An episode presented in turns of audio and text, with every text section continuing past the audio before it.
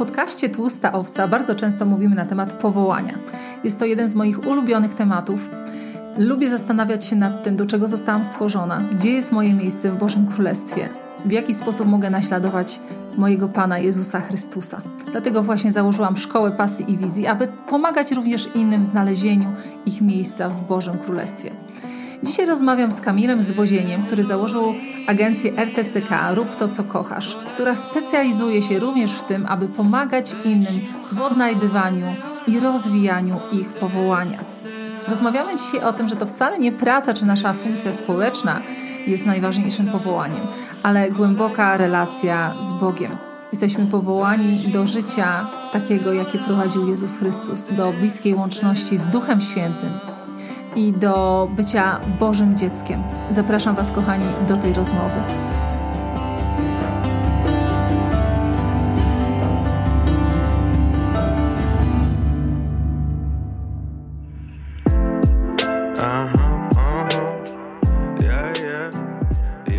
Witaj w podcaście Agaty Strzyżewskiej Tłusta Owca. Rozmawiamy o spełnionym życiu, pełnym Boga i miłości do ludzi. Zaglądaj tu w każdy poniedziałek, słuchając historii, które wpompują w ciebie wiarę, radość i odwagę. Wersję do słuchania, czytania i komentowania znajdziesz na agatastrzyżewska.com.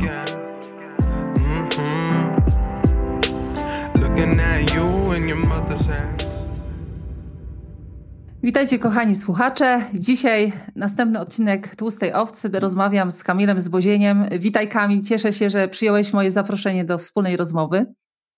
E, cześć, witaj. No i e, nie zdawałem sobie sprawy, że taka, taka fajna nazwa e, tej serii, Tłusta Owca, bardzo mi się spodobała.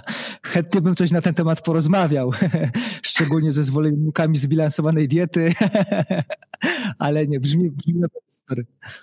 No tak, ja, ja, ja wychodzę z założenia, że jako chrześcijanie powinniśmy żyć takim tłustym życiem, że powinniśmy być takimi owcami, które są blisko pasterza, więc wiedzą, gdzie jest najlepsze jedzonko, wiedzą, gdzie jest najczystsza woda i po prostu rośniemy. E, oczywiście nie jesteśmy utuczeni za dużo, nie jesteśmy tacy niezdrowy, niezdrowymi owcami, ale, e, ale takimi, tak, w formie, takimi ożywionymi. E, Kamil, prowadzisz e, firmę RTCK, rób to, co kochasz. I już ta sama nazwa jest niesamowicie pobudzająca do myślenia, bo e, wielu z nas, wiele, wiele osób szuka takiej drogi, takiego miejsca w swoim życiu, gdzie mogliby robić to, co kochają. Chcieliby być w miejscu spełnienia. E, I my jako chrześcijanie też rozumiemy to, że, e, że Bóg chce, żebyśmy byli w takim miejscu. I teraz e, chciałam Cię zapytać, skąd w ogóle pomysł na taką firmę? Skąd ta nazwa? Jaka historia Twojego życia łączy się z tą nazwą? Hmm. Znaczy, to są dwa aspekty. Jeden to nazwa, może do nazwy zaraz przejdę, a drugi to y, historia. O historii pewno długo by można było opowiadać. Postaram się jakieś takie najbardziej skrótowe e, momenty, też żeby nie zanudzić, jeśli ktoś kiedyś słuchał, to e, no to historię się ma jedną, prawda? Więc opowiadanie cały czas o jednej historii e, to jest jakiś taki dylemat, nie? Czy opowiadać w wielu miejscach o, o, o jednej historii, ale, ale faktycznie mnie wzięło się to e, stąd, że pomimo tego, że w domu miałem przykład e, rodziców, którzy ewidentnie w tym aspekcie pracy robią to, co kochają, ponieważ moja mama była z zamiłowania krawcową, uwielbiała to, co robi. Mhm. E, mój tata był z zamiłowania gliną, takim jak z filmów amerykańskich, też uwielbiał to, co robi. Pomimo tego, że bardzo dużo pracował, to ja nie miałem takiego poczucia, że facet jest zmęczony pracą. Mhm.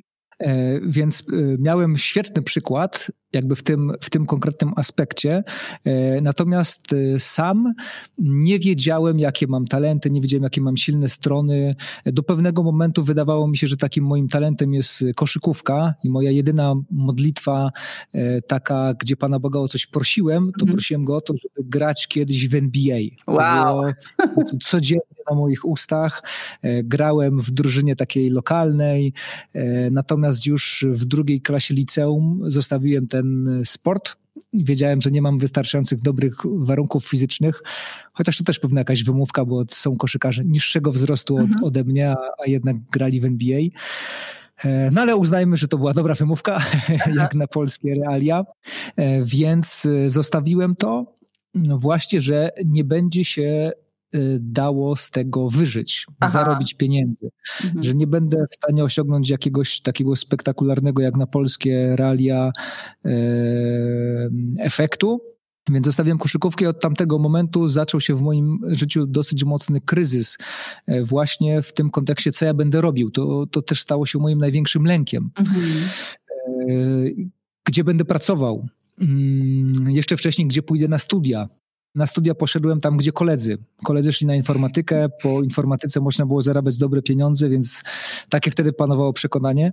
To było 20 lat temu, mhm. więc yy, znaczy uważam, że ono dalej jest trafne, nie? że mhm. po informatyce można zarabiać dobre pieniądze. E, natomiast e, no ja na tych studiach się męczyłem, to była jedna z moich największych frustracji. E, nie byłem oczywiście dobrym studentem, miałem wiele warunków z niektórych przedmiotów, warunki od warunków, mhm. pamiętam do dzisiaj niektóre z nich, chociaż nie są one już teraz moją, moją traumą. Bliskie jest mi to, bliskie, bo ja miałam warunki na fizyce z kolei. Po pierwszym roku miałam wszystkie trzy warunki, trzy przedmioty i trzy warunki. Mhm. Ja, ja miałem algorytmy i struktury danych, pamiętam do dzisiaj ten, ten przedmiot i chociaż lubię różne układanie różnych procesów, e, to jednak e, no, informatyka była dla mnie dużym, dużym ciężarem i wpadłem w taki, na czwartym roku studiów wtedy byłem, wpadłem w dosyć duży kryzys, taki, jak to jeden z naszych autorów mówi, wielowymiarowy. Tutaj był kryzys e, związany z relacjami i, i właśnie z taką przyszłością, zawodową. No i wtedy w tym kryzysie miałem takie szczęście, że był ze mną, byłem wtedy w Stanach, bo akurat na studiach, żeby zarobić na studia, to wylatowałem do Stanów na wakacje i wtedy w tych Stanach był ze mną kolega, który był osobą nawróconą. Mhm. Ten kolega jak widział właśnie, że już tak ledwo co żyje, to zainspirował mnie do tego, żeby pójść do kościoła, więc poszedłem do kościoła i też do, zaczął, zaczął ze mną czytać Pismo Święte, to była, to była jego taka recepta, nie? Z, y, wziął mnie do swojego, znaczy do mojego pokoju, y, mieszkaliśmy wtedy w takim mieszkaniu, w którym było 11 osób i wow. on mówił, że tak, znaczy tak, w mieszkaniu mieszkał 11 osób, tak, i nie, że w pokoju, ale w mieszkaniu. Chociaż mieszkanie miało cztery pokoje, więc to też nie było jakieś gigantyczne mieszkanie i zaproponował, żebyśmy czytali Pismo Święte. Hmm. Z nim wszedłem do tego pokoju, natomiast jedyne o czym myślałem, on otworzył Ewangelię Świętego Jana, zaczął czytać, natomiast jedyne o czym ja myślałem, to żeby nikt przypadkiem do tego pokoju nie wszedł, no bo wstyd na maksa, że siedzą goście i czytają Pismo. E, natomiast gdzieś tam od tamtego momentu to był, to był taki przełom w moim życiu e, i Stwórca podał mi rękę, zaczął mnie prowadzić. Mm pierwszy raz e, chyba w życiu, w, w, tygodniu do kościoła, to był poniedziałek i miałem takie poczucie, że, że tam e, akurat głosił konferencję taki misjonarz, który do Chicago przyjechał z Poznania. I, I miałem takie poczucie, że facet mówi tak, jakby mówił do mnie. Niesamowicie poruszało to moje serce zaproponował kilka takich rad, które ja zacząłem już wtedy praktykować. Później wróciłem do, e, wróciłem do e, Polski, e, skończyłem studia, tą informatykę na czwartym roku, bo to się kończyło tytułem inżyniera, więc nie kończyłem pięciu lat i stwórca mnie zaczął po prostu prowadzić. Wtedy, jak już nie musiałem z tym kolegą czytać i się wstydzić, czy ktoś wejdzie do pokoju, czy nie, tylko jak zacząłem sam czytać pismo, E, to mm, pierwszy fragment, nad który się natknąłem, był z Ewangelii według świętego Mateusza. Tam e, Pan Jezus e, daje taki przykład, że się będzie o nas stroszczył, bo się troszczy o lilię. To się troszczy bardziej o te lilie niż o to, tam przyrównuje do Salomona i do jego królestwa. I, i daje takie porównanie, czy, że Salomon nie był tak ładnie ubrany jak te lilie. Nie? Że skoro o lilię Pan Bóg się tak troszczy, o ptaki, to czy nie bardziej o nas małej wiary. Mhm. Słowo, wiesz, małej wiary, to było to słowo, nie, które do mnie trafiło, że, że ja sobie tak pomyślałem, że jeśli, e, bo tam Pan Jezus mówi jeszcze tak, że troszcie się najpierw o Królestwo Niebieskie, a resztę wszystko będzie wam dodane. Nie? Mhm. Ja sobie pomyślałem, hej, to, to co, wystarczy się troszczyć o Królestwo Niebieskie, a Pan Bóg nam to wszystko jakoś tam poukłada, że jeśli to jest mhm. prawda, no to to jest niewyobrażalnie wspaniała perspektywa. Mm, dlatego to słowo małej wiary mnie tak uderzyło, bo ja mu wtedy postanowiłem w to uwierzyć. Nie? Że mhm. on tak mówi, to, to ja mu w to wierzę i idę za tym.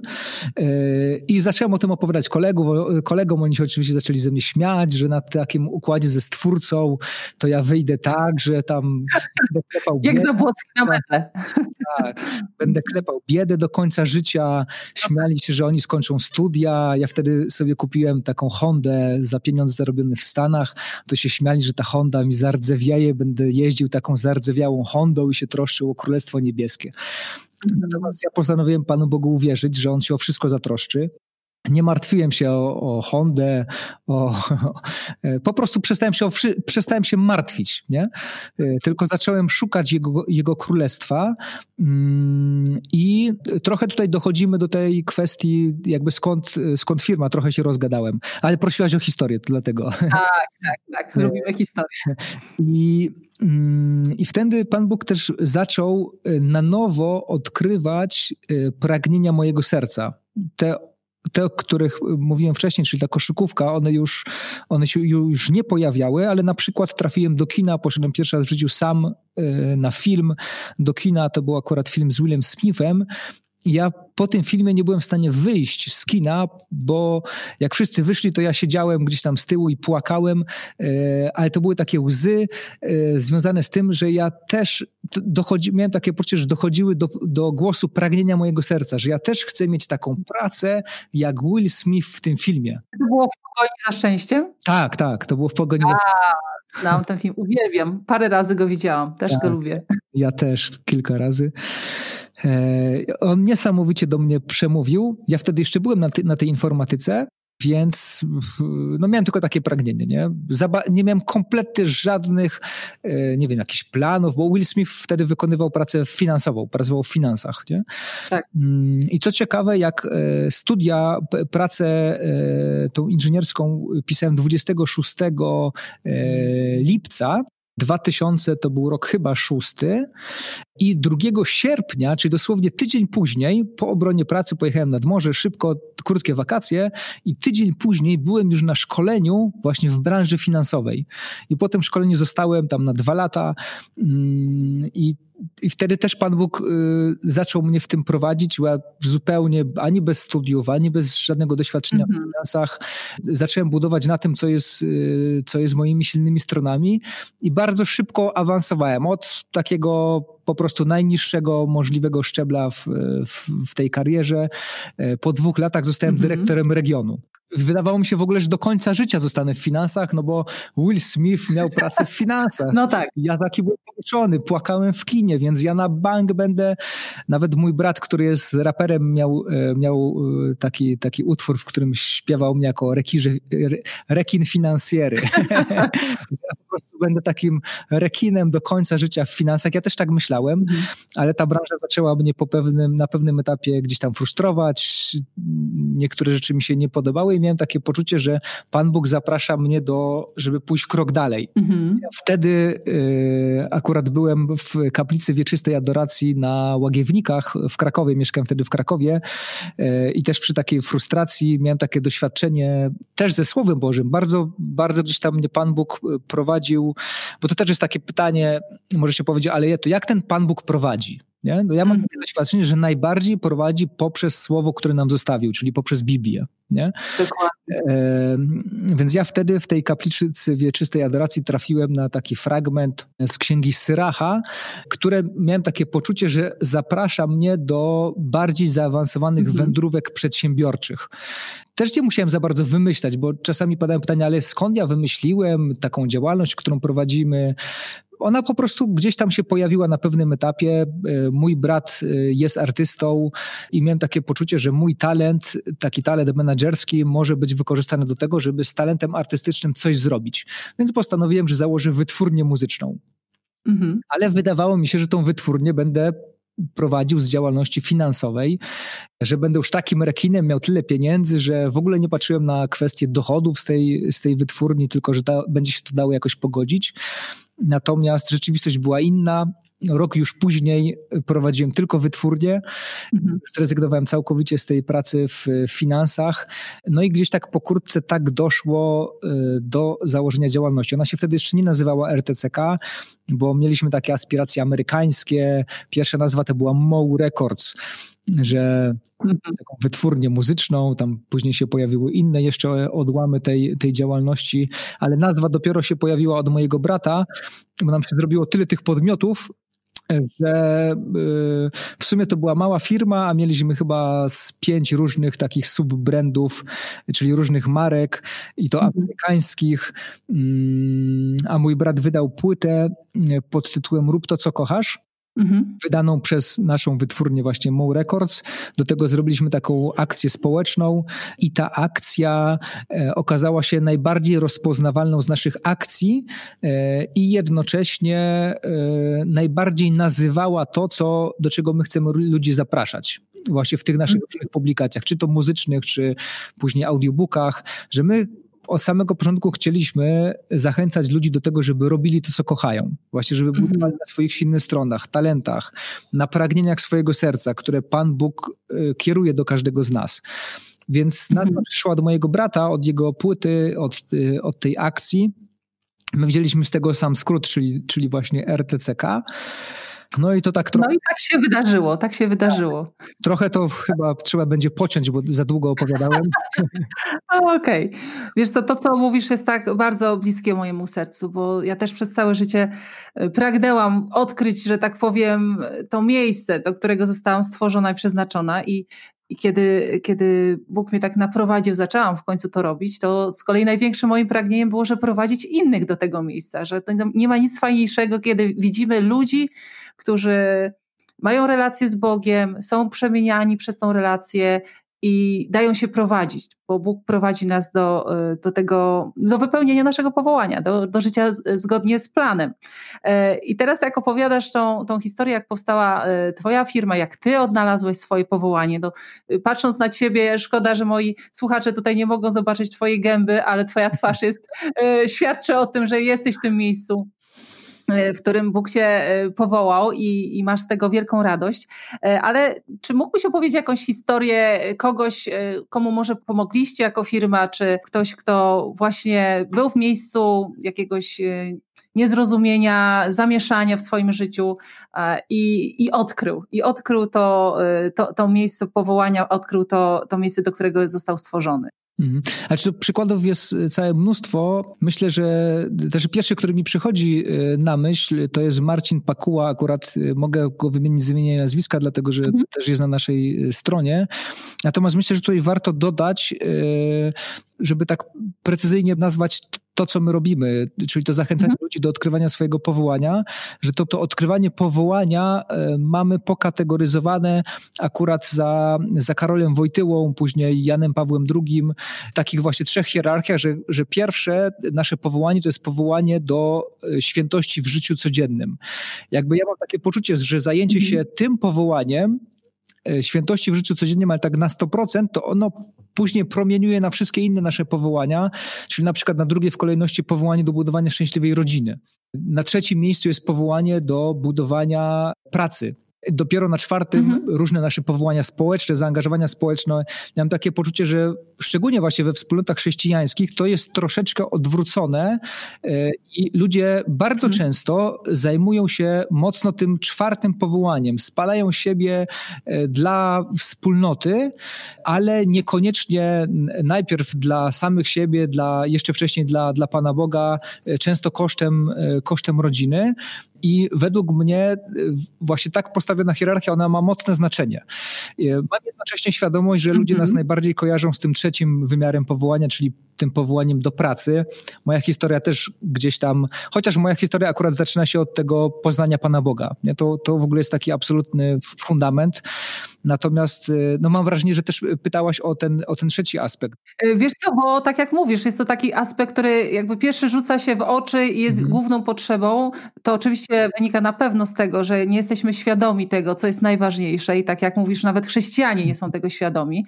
Idą troszeczkę w takim ciągu y, ludzi, którzy nie znają Boga i myślą, że jeżeli czegoś im brakuje, że źle się czują w swoim życiu, to, to jest kwestia pracy, że oni zmienią pracę, będą robili coś innego i już mhm. będą spełnieni. I teraz świetnie, że o tym wspominasz, że to nie tak. jest najważniejsze. Więc e, opowiedz o tych różnych poziomach tak, tak. powołania. wspomniałem, nie? Że, że ten pierwszy to jest to powołanie do, do świętości w życiu codziennym, ale pytałaś o przykłady. Może bym powiedział o Marcinie. To jest w ogóle świetny przykład, nawet taki można Dobra. powiedzieć e, spektakularny, e, ponieważ e, Marcin Pakuła jest zawodowym jeźdźcą konnym, tym skacze na koniach przez te przeszkody, co się czasami w telewizji ogląda. Mhm. Mm, I on na pewnym etapie postanowił, że podobnie jak ja w tej koszykówce, tylko że on był utytułowanym sportowcem. Ja byłem nikim w koszykówce, on był utytułowanym sportowcem, e, natomiast postanowił, że jak on to nazywa, też z tego wielkich kokosów nie będzie, miał takie przekonanie i że mm, no, potrzebuje z czegoś e, utrzymać rodzinę i zakłada firmę budowlaną chociaż on to nazywa, że zajmuje się zara, zarabianiem pieniążków, nie? że jakby to było, to było takie, mhm. takie najważniejsze.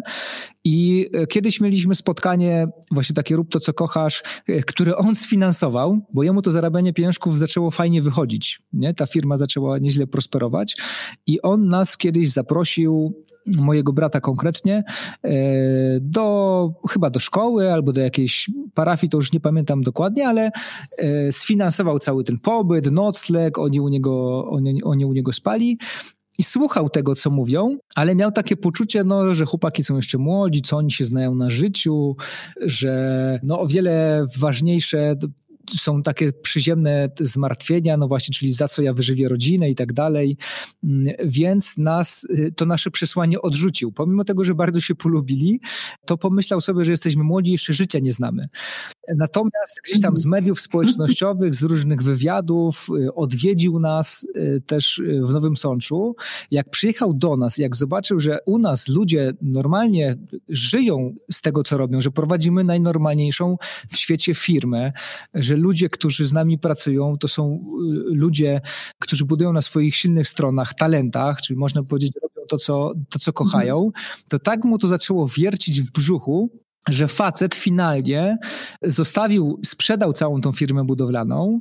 Teraz wiem, że zajmuje się końmi, bo jeszcze kilka lat temu założył profesjonalną stajnię sportową. Wiem, że ta stajnia teraz się w coś przeobraziła, ale jest cały czas jakby w tej rzeczywistości sportowej i postanowił mhm. wrócić do tego. Nie? Miał takie poczucie, że, że cały czas jest w nim to, że, że te talenty jego to nie były jakieś takie zachcianki. On miał na swoim koncie nagrody, medale, y, międzynarodowe sukcesy i że to nie jest zachcianka, nie? tylko mhm. gdzieś tam jego, jego droga. Natomiast e, tak jak podkreślam, to ja mam takie poczucie, nie? Że, że Pan Bóg chce z nami współpracować w tym wymiarze pracy, natomiast że to nie jest najważniejsze, że to tak. E, w ogóle, że, że, w wielu pracach możemy, możemy się realizować. Ja mam takie przekonanie, że ja niekoniecznie chciałbym posiadać mhm. y, czy założyć jakąś, jakąś firmę, żeby być spełnionym zawodowo. Wcześniej pracowałem w finansach, też byłem mhm. spełniony w tym jakby wymiarze właśnie, że budowałem na swoich silnych stronach i pewnie dalej bym tak mógł do końca życia mm, funkcjonować, czy w jakiejś innej firmie.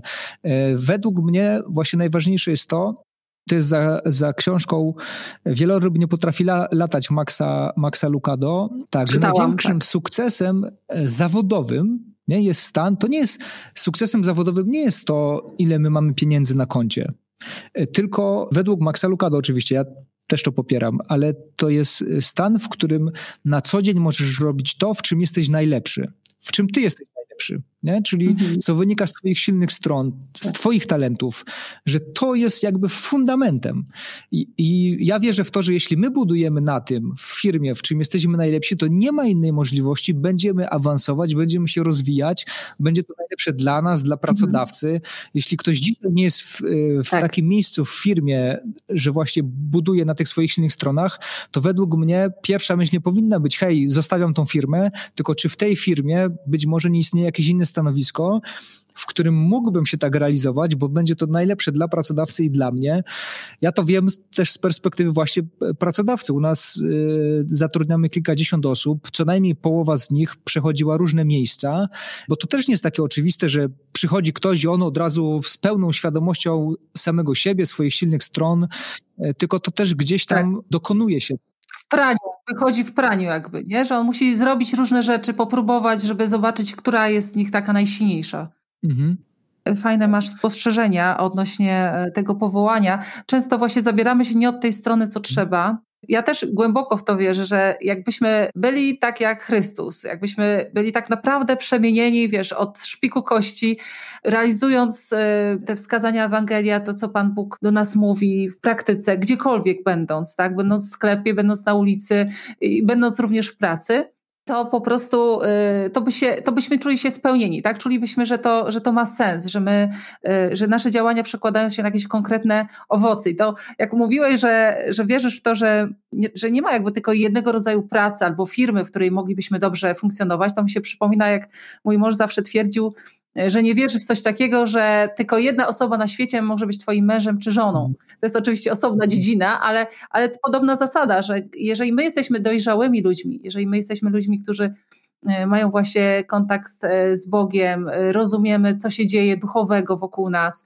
mamy coś do zaoferowania światu, to możemy robić cokolwiek i po prostu wnosić konkretną wartość do życia ludzi, prawda? I przez to też mieć poczucie spełnienia i radości. Ważne tylko, i tutaj jakby za to mogę się bić, nie? że ważne, mhm. żeby w tej pracy budować na tych swoich silnych stronach, bo jeśli nie, no to dopadnie nas frustracja, to nie ma innej możliwości, że jeśli w naszym mhm. miejscu pracy nie możemy dać e, najlepszej e, wersji samego siebie, no to wtedy mhm. według mnie powinniśmy zacząć się rozglądać za inną pracą, bo, no bo jest to strata czasu.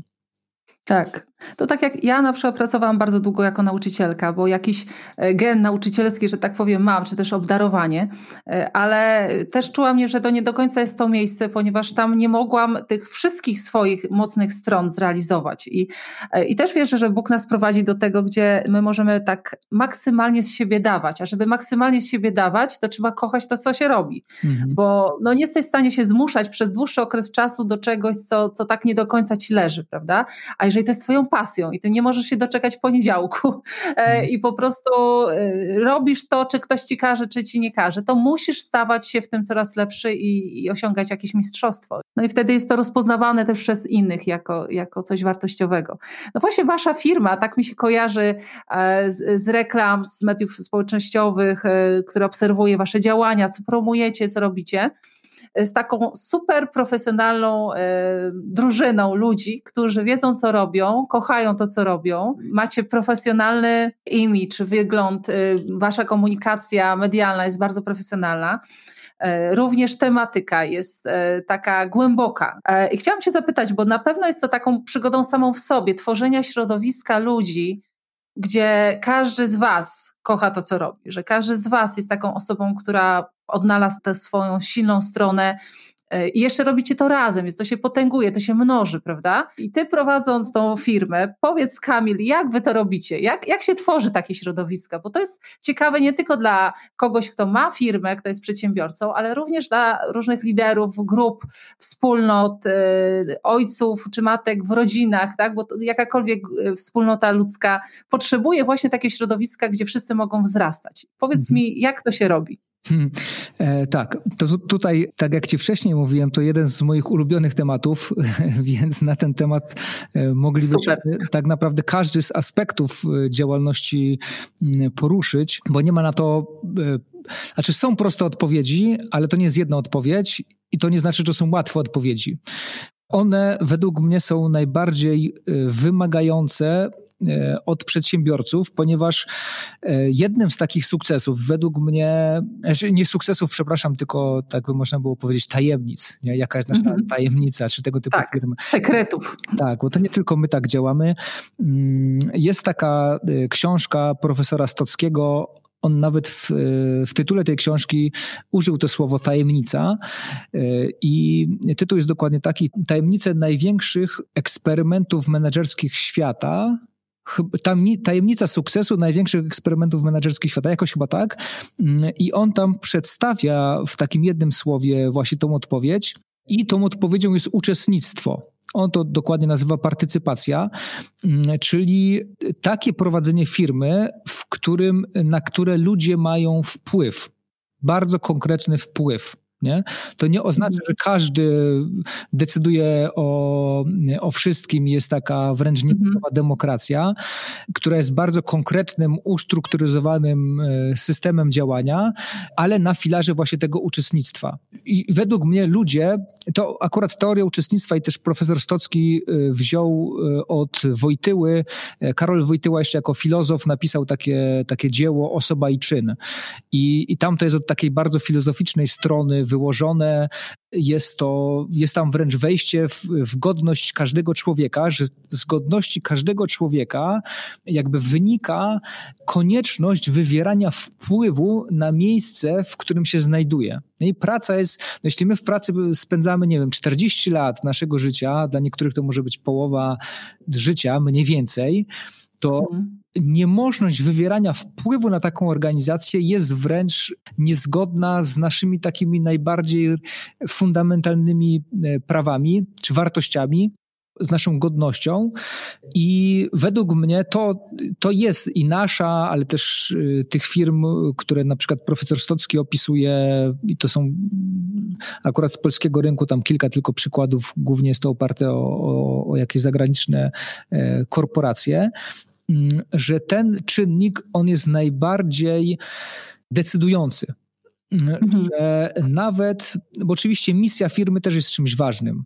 Ja mam, mam w ogóle taki kurs, jakby ktoś nas słuchał, kto mhm. jest akurat y, zaangażowany w bycie menadżerem, czy w organizowanie jakichś, y, czy firm, czy, czy organizacji, to mam taki kurs, który nazywam Sztuka rozpalania ognia i tam omawiam najważniejsze takie fundamenty właśnie prowadzenia różnego rodzaju organizacji.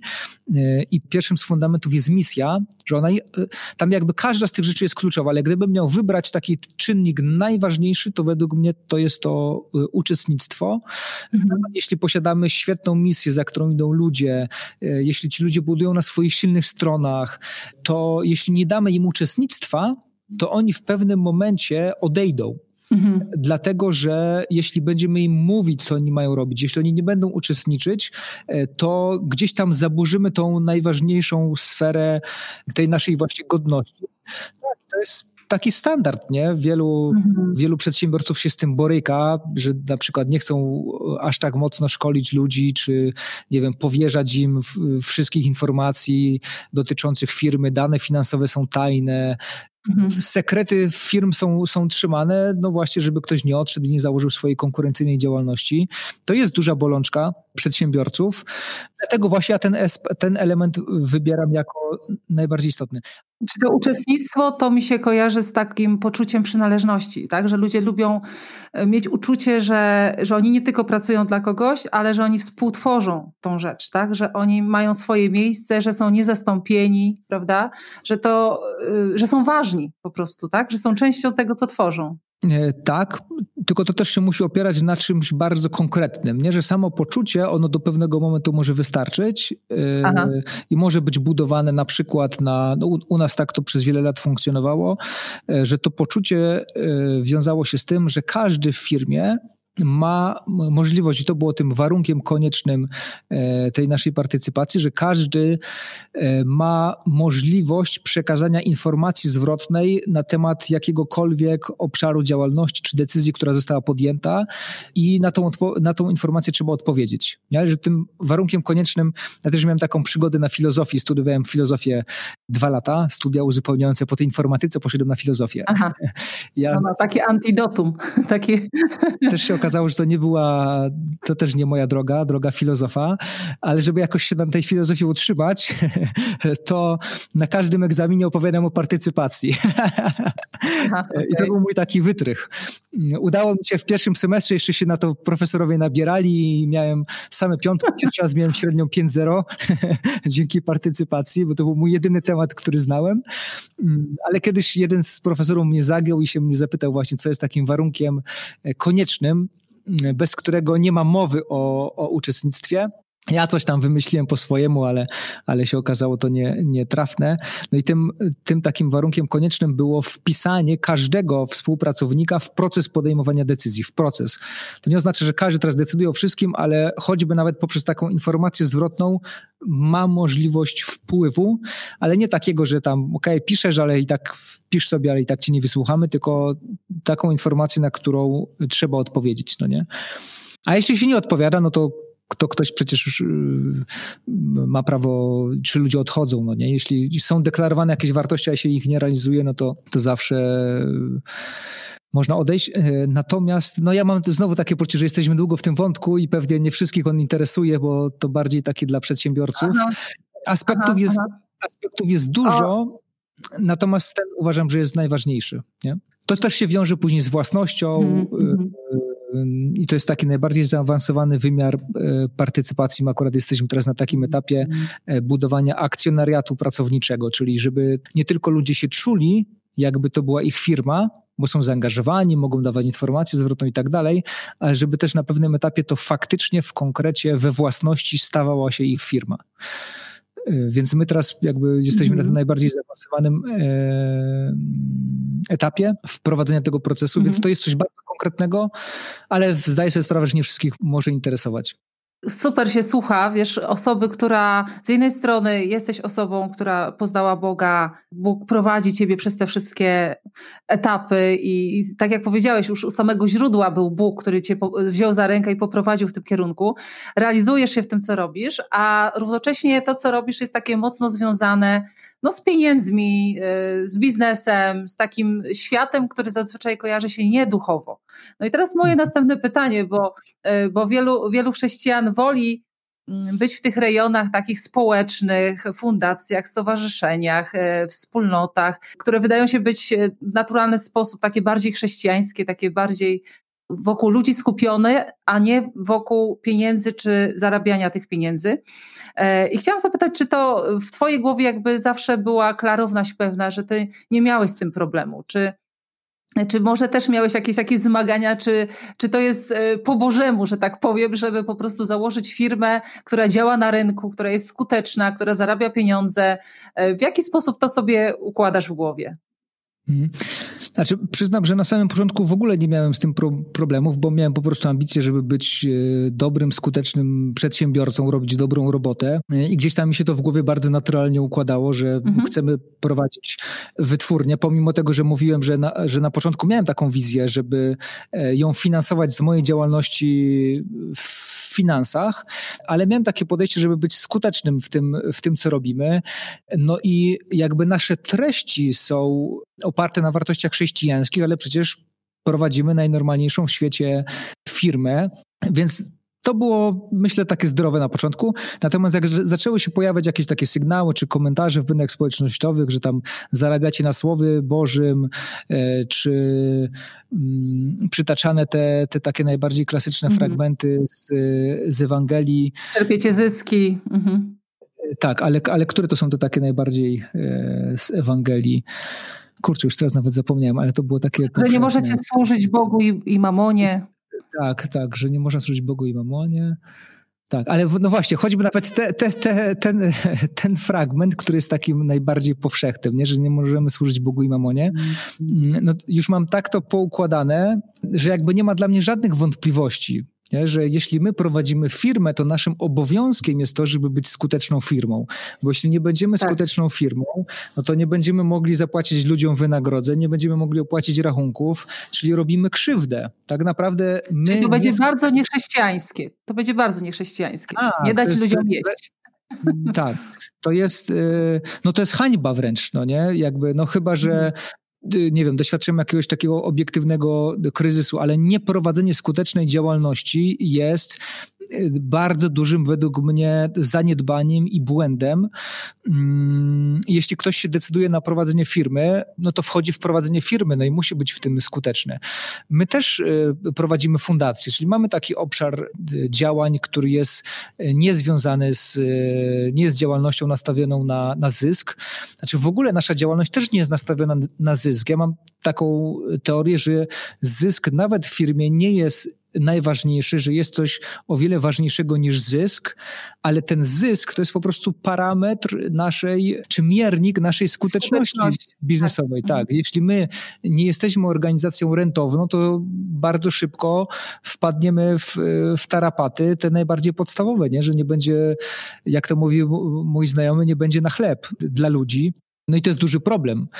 E, no już takim w ogóle momentem, który całkowicie mnie wyprostował w tym kontekście, była nasza publikacja Bogaty Katolik z e, e, księdzem Węgrzyniakiem. To jest biblista, taki no, nie chcę nadużywać tutaj, że światowej sławy biblista, ale, ale po, po uniwersytecie, jednym z najbardziej prestiżowych na świecie. Tak. I on tą sprawę, no tak już nam fundamentalnie wyjaśnił. Nie? przedstawiając jakby biblijne patrzenie na temat, na temat pieniądza i że pieniądz jest dobry że to my możemy zrobić y, z pieniądza jako ludzie jakiś niedobry użytek, ale pieniądz z natury jest dobry, bo pieniądz jest pracą, bo dzisiaj ten papierek to jest, to dzisiaj funkcjonujemy w takim, jakby w takim kontekście y, ekonomicznym, że ten pieniądz jest takim papierkiem, ale co do zasady i takiego rdzennego założenia, pieniądz jest pracą, a praca jest y, dobra. Tutaj akurat w tym, w tym temacie, pomimo tego, że działałem w finansach, to jakimś super ekspertem od ekonomii nie jestem i pewnie można byłoby jeszcze bardziej ten temat roztrząsać. Natomiast nie, nie wyobrażam sobie prowadzenia nieskutecznej organizacji. No to byłoby e, kiepskie. Mm -hmm. W jakiś mhm. sposób w naszym kraju się wydaje, że e, bycie takim nieskutecznym w dziedzinie finansowej świadczy o większej duchowości może, że ta osoba się skupia tak mocno na tych bożych sprawach i ona jest tak zatapiona w tym ponadnaturalnym świecie, że ona nie ma czasu, żeby troszczyć się o tak przyziemne rzeczy jak pieniądze czy pensje dla pracowników. E, I troszeczkę się przeduchawia e, tą kwestię, bo, bo jak czytamy Biblię, czytamy Pismo Święte, to widzimy, że tam jest mnóstwo z, takich praktycznych rad, właśnie jak, e, jak zarządzać e, pieniędzmi, w jaki sposób pomnażać nawet pieniądze, że to jest jedno po prostu z, z takich zasobów królestwa, które możemy wykorzystywać do tego, żeby, żeby to królestwo tutaj na ziemi rozszerzać. Więc Twoja firma, Ty, Twoja osoba są dla mnie takim przykładem, jak praktycznie zastosować te wskazania biblijne wskazania, y, które Bóg dał po to, żeby ludziom po prostu lepiej się żyło na ziemi, żeby nie musieli się zmagać z różnymi problemami. Jak to praktycznie tutaj zastosować y, tutaj i teraz, bo no tak jak mówię, są takie różne, różne prądy w chrześcijaństwie. Jeden jest taki bardzo duchowy, ponadnaturalny i oczywiście ta sfera jak najbardziej jest do, do, do doświadczania i do przeżywania, ale, ale z drugiej strony jakoś y, to Boże Królestwo musi być tutaj na Ziemi y, jakby stosowane, prawda, wyżywane, realizowane i to, co wy robicie jest, y, jest takim wyrazem, tak w moich oczach to widzę, że to jest takie po prostu coś praktycznego bardzo. Hmm. To jest dla mnie komplement. Dzięki. Okej, okay, okej. Okay. E, wiesz co, bo rozmawiamy również dlatego, bo chciałam jakby pokazać, że, że takie osoby, osoby istnieją tutaj w Polsce, że można w Polsce, że tak jak powiedziałeś na początku, małej wiary, to jest mi bardzo bliskie to, to słowa, bo ja również bardzo długo zmagałam się z tym, że nie chciałam iść za tym, co Bóg wkładał w moje serce, bo ciągle było pytanie, ale jak mi się to zepnie finansowo, w jaki sposób ja się y, utrzymam czy ja będę miała co jeść. I była małej wiary bardzo długo, po, po, prostu nie mogłam sobie tego wyobrazić, jak w praktyce, kiedy pójdę już za Bogiem tak na full, to jak w praktyce ja będę tutaj funkcjonować. I się okazuje, że jak człowiek zaufa, da się poprowadzić, to, to Bóg znajdzie takie sposoby i takie połączenia, że będzie po prostu dobrze. Nie hmm. będzie nam niczego brakowało. Tak, tylko też, żeby, y, y, żeby nie iść na brawurę. Ja wiem, że, mhm. że, że y, chodzenie z Panem Bogiem zawsze się wiąże z jakimś ryzykiem i tutaj jest to pole do zaufania ogromne. Natomiast wydaje mi się, że Pan Bóg też nie oczekuje od nas brawury i mhm. jednak no choćby nawet ten wymiar taki, taki finansowy, no warto też o niego dbać. Nie? Jest mnóstwo teraz, też może nie, że, że mnóstwo, ale akurat mamy w Polsce, no Michał Szafrański Szymański jest takim świetnym, świetną mhm. osobą, która pomaga ludziom zarówno w takich finansach osobistych, jak i w, w finansach małych firm. Mm, tak prowadzić to nasze życie finansowe, żeby się spinało. I często słyszę takie historie, nie? że Pan Bóg, mam, mam takie poczucie, w takich sytuacjach daje na styk po prostu wręcz co do grosza, nie daje więcej niż ktoś potrzebuje, bo wie, że jakby dał więcej, a ktoś nie jest skuteczny, no to e, rozwali. No tak. I tak, no, no tak, okay, zmarnotrawi. Tak, nie chcę tego wartościować, że to gorzej czy lepiej, ale, mm, ale taka, jest moja, taka jest moja obserwacja i opinia. Mhm. Tak, e, ostatnie pytanie, Kamil. Gdyby teraz ktoś nas słuchał, kto zastanawia się nad tym, co jest jego powołaniem, tak czuł, że nie jest w tym miejscu, w którym być powinien, nie robi tego, do czego został stworzony, to co byś mu doradził? W jaki sposób on może rozpoznać tą ścieżkę? Co, jaki jest jakby następny krok, który może zrobić? Hmm. Przeczytać wielką rybę. Doradziłbym mu, i to zawsze tak robię, e, przeczytanie Wielkiej Ryby mm, ojca Adama Szustaka. To jest książka na podstawie właśnie, znaczy na podstawie, w jakimś tam stopniu e, jedna z części inspirowana książką Maxa Lucado, e, natomiast tak najmocniej historią Sary i Tobiasza. W podtytule jest Droga do odpowiedzialności, natomiast e, chodzi w, w takim największym wymiarze właśnie o odkrycie tych swoich silnych stron, pragnień, talentów, czy jak to ojciec Adam nazywa, kształtu swojej duszy. I tam jest bardzo konkretna metoda, Mm, kilka ćwiczeń do zrobienia. Mm, jeśli ktoś by się chciał zdecydować, to też polecam. To taka się nam trochę na koniec reklama zrobiła, no ale nie, nie ma nic złego przecież w tym, tak. E, że to żeby sobie u nas na sklepie RTCK kupić, ponieważ jest y, dodany taki notes y, z ćwiczeniami i można wtedy bardzo konkretnie sobie ten temat przepracować, nie? że nie ma, a czy jeśli ktoś by chciał taką najłatwiejszą odpowiedź, znaczy najprostszą, ale, ale nie, nie najłatwiejszą, no to żeby bardzo mocno ze stwórcą się zaprzyjaźnić, że jestem mhm. przekonany, że on będzie nam po prostu błogosławił w tym, sprzyjał, prowadził nas do, do tego odkrywania, no ale być może jednym z tych błogosławieństw może być wielka ryba. I przeczytanie mhm. tego, wykonanie bardzo solidnej pracy, bo to się nie bierze, według mnie, y, przynajmniej tak z mojego doświadczenia wynika, że to nie jest tak, że Pan Bóg nam po prostu tak to objawia i to już w nas wchodzi, te mm -hmm. nasze silne strony, mm -hmm. tylko to jest ciężka, ciężka tak, praca. Tak. Najpierw odkrywania, a później też y, podążanie. Tak, podążania w tym kierunku, prawda? Mhm. Mhm. E, Kamil, bardzo Ci dziękuję za tą rozmowę. Bardzo Ci dziękuję za też to, jak, w jaki sposób Ty żyjesz, że jesteś takim świadectwem osoby, która słucha Boga, daje się prowadzić, jesteś posłuszny i nie tylko widać owoce w Twoim życiu, ale widać, że to się rozlewa na całą Waszą firmę, na, na to, jakie środowisko tworzycie. Cieszę się, że też, że to ma miejsce w Polsce, bo z wielu względów nam się czasami wydaje, że to w Polsce jest niemożliwe, bo ludzie są mhm. jacyś, albo e, warunki są jakieś, rząd jest okropny i w ogóle wszystko, wszystko jest na nie. E, ale tymczasem jesteście dowodem na to, że po prostu słuchając Boga, będąc posłusznymi, pracowitymi, tak, bo tak jak to żeś podkreślał, to się nie bierze tak zupełnie z powietrza, ale to trzeba dołożyć tutaj nasz, nasz wysiłek E, jesteśmy w stanie po prostu żyć w piękny sposób. Więc dziękuję Ci jeszcze raz za tą rozmowę. Dziękuję i było mi bardzo miło.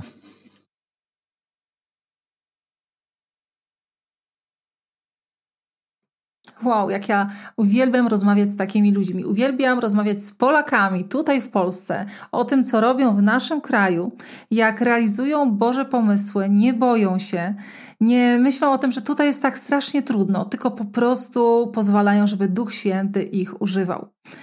Lubię słuchać o ludziach, którzy nie boją się, tylko rozumieją swoje powołanie i realizując je, wyzwalają niejako inne osoby do tego samego. Kiedy patrzymy na ludzi odważnych, kiedy widzimy, że tutaj w Polsce można, to powstaje w nas wiara, że Bóg również pokaże nam tą indywidualną ścieżkę podążania za Jezusem Chrystusem. Podobała mi się ta myśl związana z osobistą świętością.